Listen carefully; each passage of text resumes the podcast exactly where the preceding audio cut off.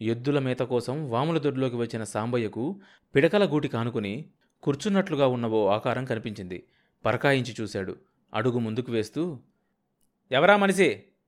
కేక వేశాడు. గబగబా అడుగులు ముందుకు వేశాడు. రాములమ్మలాగుంది. ఇంత రాత్రప్పుడు పిడకల గూటి దగ్గర ఏం చేస్తున్నట్లు?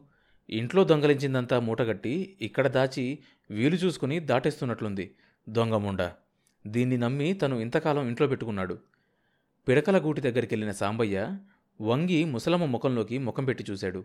ముసలమ్మ ఉలకలేదు పలకలేదు. అంతా దొంగెత్తేస్తుంది. పట్టుబడేసరికి ఈ ఎత్తు వేస్తుంది ముసలమ్మ. జబ్బ పట్టుకుని ఊపాడు. రామమ్మ అమాంతం సాంబయ్య చేతి మీదకు వాలిపోయింది. సాంబయ్య గాబరా పడ్డాడు ముక్కు దగ్గర వేలు పెట్టి చూశాడు. ముసల్ది గాలి పీలుస్తూనే ఉంది. బతికే ఉంది. రావమ్మా రావమ్మా ఏమైందంట? ముసలమ్మ కళ్ళు తెరిచింది. సాంబయ్య ముఖంలోకి జాలిగా చూసింది. నోరు తెరిచింది. మూతి ఓ పక్కకు తోసుకుపోయింది. మాట బయటకి పెగిలి రాలేదు. చేతులాడించడానికి ప్రయత్నించింది. ఒక చెయ్యి కదల్లేదు. సాంబయ్య ముసలమ్మని ఇంట్లోకి చేర్చాడు. ఆవిడను కుక్కి మంచంలో పడేసి రామాచారి దగ్గరికి పరిగెత్తుకెళ్ళాడు. రామాచారి ముసలమ్మను పరీక్ష చేసి పక్షవాతం. లాభం లేదు అన్నాడు. అయితే ముసలమ్మ లేచి తిరగలేదన్నమాటేగా తన అభిప్రాయాన్ని ప్రశ్న రూపంలో వదిలాడు సాంబయ్య. ఆహా అక్షరాల అని ఆచారి నాలుగు మాత్రలు రెండు పొట్లాలు ఇచ్చి సంచి చుట్టుకొని లేచి నిలబడ్డాడు.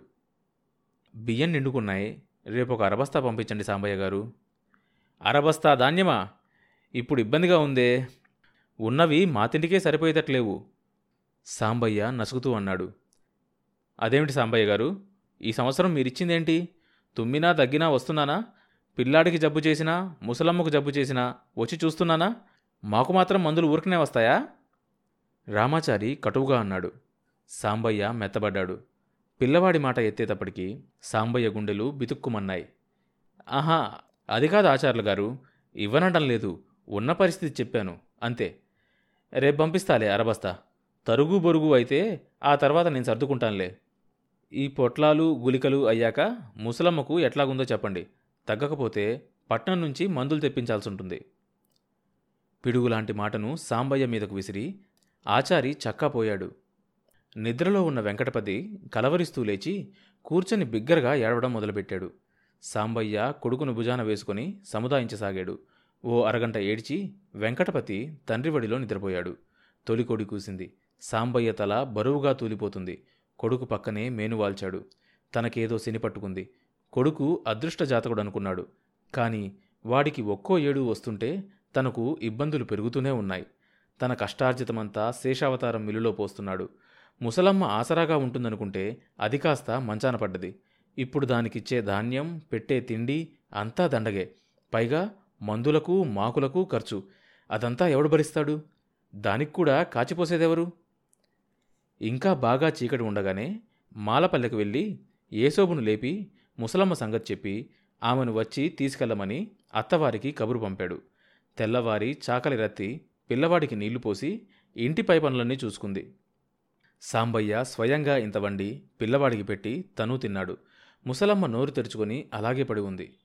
రెండో రోజు ఉదయానికల్లా ముసలమ్మ కూతురు సాంబయ్య పెదబావమర్ది వచ్చారు. సాంబయ్యకు బావమర్ది తన తండ్రి చెప్పిన సలహా వినిపించాడు. ముసలమ్మ కూతురు సుబ్బమ్మ ఇంట్లో ఉండేట్టు తల్లిని పిల్లాన్ని చూసుకుంటూ ఇంటి పనులన్నీ చేసుకునేట్లు. అందుకుగాను ఇంకో సలక గింజలు అదనంగా సాంబయ్య ఇస్తే సరిపోతుందని మామగారి సలహా. సాంబయ్య జర్రిగుడ్డులా లేచాడు. ఆ ముసల్దాంతో గాని దాని కూతురుతో గాని నాకేం పనిలేదు అంటున్న సాంబయ్య కళ్ళు అప్రయత్నంగానే సుబ్బమ్మ మీద పడ్డాయి. సుబ్బమ్మ ఓరగా చూసి బయట సర్దుకొని తల పక్కకు తిప్పుకుంది. సాంబయ్య గుండెలు గుబగుబలాడాయి. ముక్కులో నుంచి వేడిగాలి బయటకొచ్చింది. అయితే ముసలమ్మకు రావాల్సిందేదో పడి నీకు చేసే చాకిరి ఇంకో ఊర్లో చేసుకుంటారు మునిగిపోయిందేం లేదు. రుసరుసలాడుతూ అన్నాడు సాంబయ్య బావమరిది. ఏంటిరా రావాల్సింది? నిరుటేడుది ఎప్పుడో ఇచ్చేశాను. పోతే జరిగే ఏడాదిలో ఒక్క నెలేగా ఆ ముసలమ్మ చేసింది. మొన్నటి నుంచి మంచానే పడి ఉంది. ఆవారా మందు మాకు ఇప్పించాను. దానికి అదే సరిపోయింది. నేను ఇవ్వాల్సిందేం లేదు. మీరు ముసలమ్మని తీసుకెళ్ళొచ్చు సాంబయ్య ముఖంలోకి తలెత్తి నేరుగా చూసింది సుబ్బమ్మ. సుబ్బమ్మ కళ్ళల్లోకి చూసిన సాంబయ్యకు రోమాలు నిక్కపొడిచినట్లయింది. తను తొందరపడి మాట జారాడు. సుబ్బమ్మ లాంటిది ఇంట్లో ఉంటే అన్నిటికీ ఉపయోగమే. ఇదేంది బావా? ఇంత న్యాయమా? ముసలమ్మకు ఓపిక ఉన్నన్నాళ్ళు ఊడిగం చేయించుకొని ఇప్పుడు ఆ మనిషి మంచాన పడగానే తోసేస్తున్నావు? ఇప్పుడేమైపోవాలా ఆ మనిషి? ఏ వజాన బతకాలి? ఈసడింపుగా మాట్లాడాడు బావమర్ది. సాంబయ్య ఆలోచించాడు. ఆ ఆలోచనలో సగభాగం వాడిపోతూ తొంగి చూస్తున్న సుబ్బమ్మ యవ్వనం చుట్టే తిరిగాయి. ఇదిగోరా నువ్వు చెప్పావని ఒప్పుకుంటున్నా. సుబ్బమ్మను ఇంట్లో పెట్టుకోవడానికి ఒప్పుకుంటున్నా. ఆ ముసలమ్మకి ఇచ్చిందే ఈ మనిషికి ఇస్తాను. ముసలమ్మను నువ్వు తీసుకెళ్ళి మీ ఇంట్లో పెట్టుకొని చూసుకోండి. రాజీగా అన్నాడు సాంబయ్య. సాంబయ్య బావమరిది నొసలగరేసి చూశాడు. సుబ్బమ్మ బిగిసిపోయి సాంబయ్య కేసు చూసింది. ఏంట్రా అట్టా మిటకరించుకొని చూస్తావు? కావాలంటే సుబ్బమ్మకు సాలు చివరకు ఏదో రూపంలో అదనంగా ముట్ట చెబుతాను.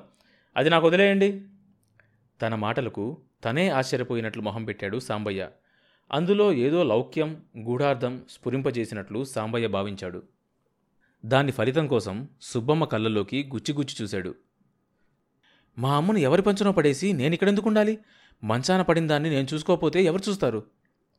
మంచాన పడిన దాన్ని నేను చూడకపోతే ఎవరు చూస్తారు? సాగదీస్తూ అంది సుబ్బమ్మ. బావా కూతురు నీకు ఊడిగం చేస్తుంటే తల్లిని మేం చూసుకోవాలా?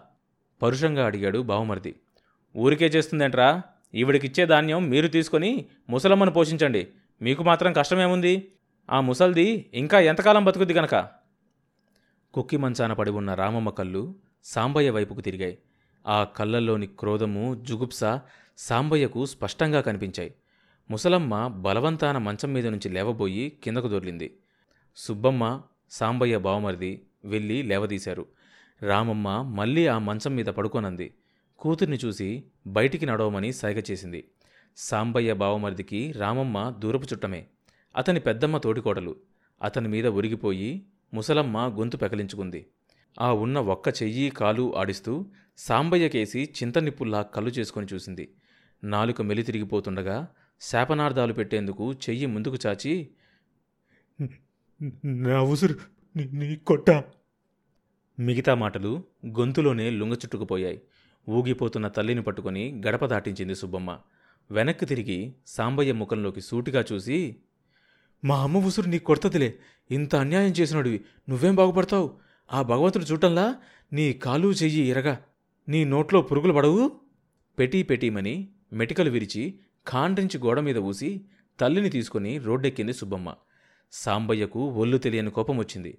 తాటిమట్ట తీసుకొని నడిబజార్లో సుబ్బమ్మ తాట వలవాలనిపించింది తప్పుడు ముండల్లారా పోండి నా ఇంటి ముందు నుంచి. బావమరిది కేసి చూస్తూ మళ్ళీ అరిచాడు సాంబయ్య. ఇంకా ఎందుకోయ్ అట్టా నిల్చున్నావు? కదుల ముందు. మీరెవరూ ఇక నా గడప తొక్కొద్దు. నా చెల్లెలు దుర్గమ్మ గొంతు కోసావు. ముసలమ్మను అన్యాయం చేశావు నువ్వేం మడిసివి? బుడ్డోడి మీద ఆపేక్ష చంపుకోలేక ముసలమ్మను పంపించాం. ఏ బుద్ధొచ్చింది. నీ గడప తొక్కితే చెప్పిచ్చుకొట్లు అంటూ విసురుగా వెళ్ళిపోయాడు సాంబయ్య బావమరిది. వాళ్ళు వెళ్ళాక సాంబయ్యకు నెత్తిమీద నుంచి పెద్ద బరువు దించినట్లయింది. వచ్చినప్పుడు ఓరచూపులు చూసిన సుబ్బమ్మకు వెళ్ళేటప్పుడు నోటుకొచ్చినట్లు కూసిన సుబ్బమ్మకు ఎంతో తేడా కనిపించింది. సుబ్బమ్మను ఇంట్లో పెట్టుకోవడానికి తను ఆశపడిన మాట నిజం. కానీ తప్పుడు ముండ ఎట్టా వాగింది? ఒకవేళ దాన్ని ఇంట్లో పెట్టుకొని అలుసిచ్చుంటే తన కొంప నిలువునా కూల్చేది తన పరువు బజారు కీడ్చేది. జరగని దాని గురించి ఊహించుకుంటూ మనస్సును కుదట పెట్టుకున్నాడు చేజేతులా సుబ్బమ్మను పోగొట్టుకున్నానేమో అనే బాధను పరిపరి విధాల అనర్థాలను ఊహించుకొని అవి తప్పించుకున్నాననే సంతృప్తిని తెచ్చిపెట్టుకొని అణుచుకున్నాడు. అవి తప్పించుకున్నాను అనే సంతృప్తిని తెచ్చిపెట్టుకొని అణుచుకున్నాడు. ఏది ఏమైనా ఒక్క ఆలోచన మాత్రం సాంబయ్య మనసుకు ఊరట కలిగించింది. సుబ్బమ్మ మీద మోజుతో ముసలమ్మను కూడా ఇంట్లో పెట్టుకోవడానికి ఇష్టపడితే తల్లి కూతుర్ల తిండి బట్టలు పైగా వాళ్ళకిచ్చే ధాన్యము అంతా కలిసి బోలెడు ఖర్చయ్యేది. దానికి తోడు సుబ్బమ్మకు ఒక్కసారి తను లొంగిపోయాడో తన పరువుతో పాటు ఇల్లు కూడా దోచేసేది.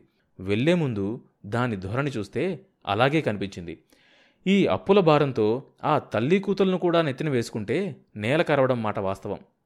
ఎలా అయినా తన తండ్రి తను కష్టపడి సంపాదించిన ఆస్తిని కాపాడుకోవాలి. తన కోర్కెలు తన సుఖము ఆస్తిని హరించేవే కానీ పెంచేవి కాదు. తను కోర్కెల్ని చంపుకుంటాడు. ఆస్తిని కాపాడుకోవటమే తన జీవిత ధ్యేయం. తన కొడుకును తన వంశాంకురాన్ని ఆస్తిపరుణ్ణి చేయాలి. వెంకటపతికి ఐదేళ్ళు నిండి ఆరో ఏడొచ్చింది. అప్పటికి సాంబయ్య అప్పు చాలా వరకు తీరిపోయింది. కలిసొస్తే వచ్చే ఏటికి అప్పు పూర్తిగా తీరిపోతుంది. తన కష్టం అక్కరకొచ్చింది.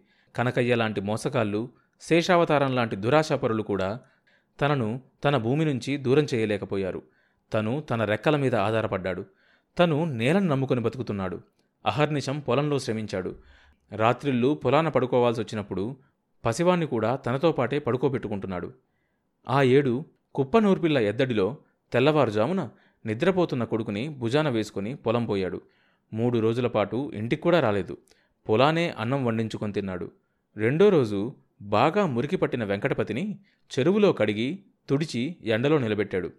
వెంకటపతి పెంపుకు తగినట్లే దృఢంగా ఉన్నాడు. పసిముఖం ఎండకు మాడి గాలికి వాడి మొద్దుబారినట్లయింది.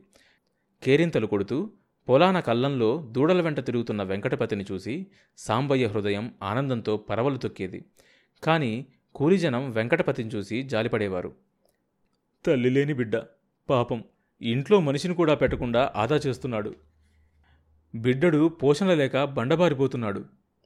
అట్లా మాట్లాడుకుంటూ సాంబయ్య కనిపించగానే అంకిలు నొక్కుకుంటూ ఆగిపోయేవారు ఆడకూలీలు. ఊర్లో జనం సాంబయ్యను గురించి చెప్పుకోవడం కూడా వృధా అనే దశకొచ్చాడు. ఎన్ని అన్నా ఆ మనిషికి చీమ కుట్టదు. నన్ను ముట్టకు నా మాలకాకి అన్న పద్ధతిలో ఉన్న సాంబయ్య మీద ఊర్లో చాలామందికి ఏవగింపుగా ఉండేది. ఎప్పుడైనా సాంబయ్య ఎదురుపడితే కనకయ్య మొహం చాటేసి పక్కవాటన వెళ్ళేవాడు. కనకయ్య చేసిన ప్రచారంతో సాంబయ్యకున్న కాస్త పరపతి కూడా పోయింది. అంతా ఆకట్టుకొందామనే దురాశతో సాంబయ్యే ఊబిలో దిగాడని అందులో తన ప్రమేయం ఏమీ లేదని అడిగిన వాళ్ళకు అడగని వాళ్ళకు చెప్పాడు. ఏదో రోజున ఆస్తంతా వడ్డీల కింద శేషావతారంకు జమ అవుతుందని కనకయ్య రూఢిగా చెప్పడంతో షావుకారు బలరామయ్యకు సాంబయ్య పొలం మీద కన్నుపడింది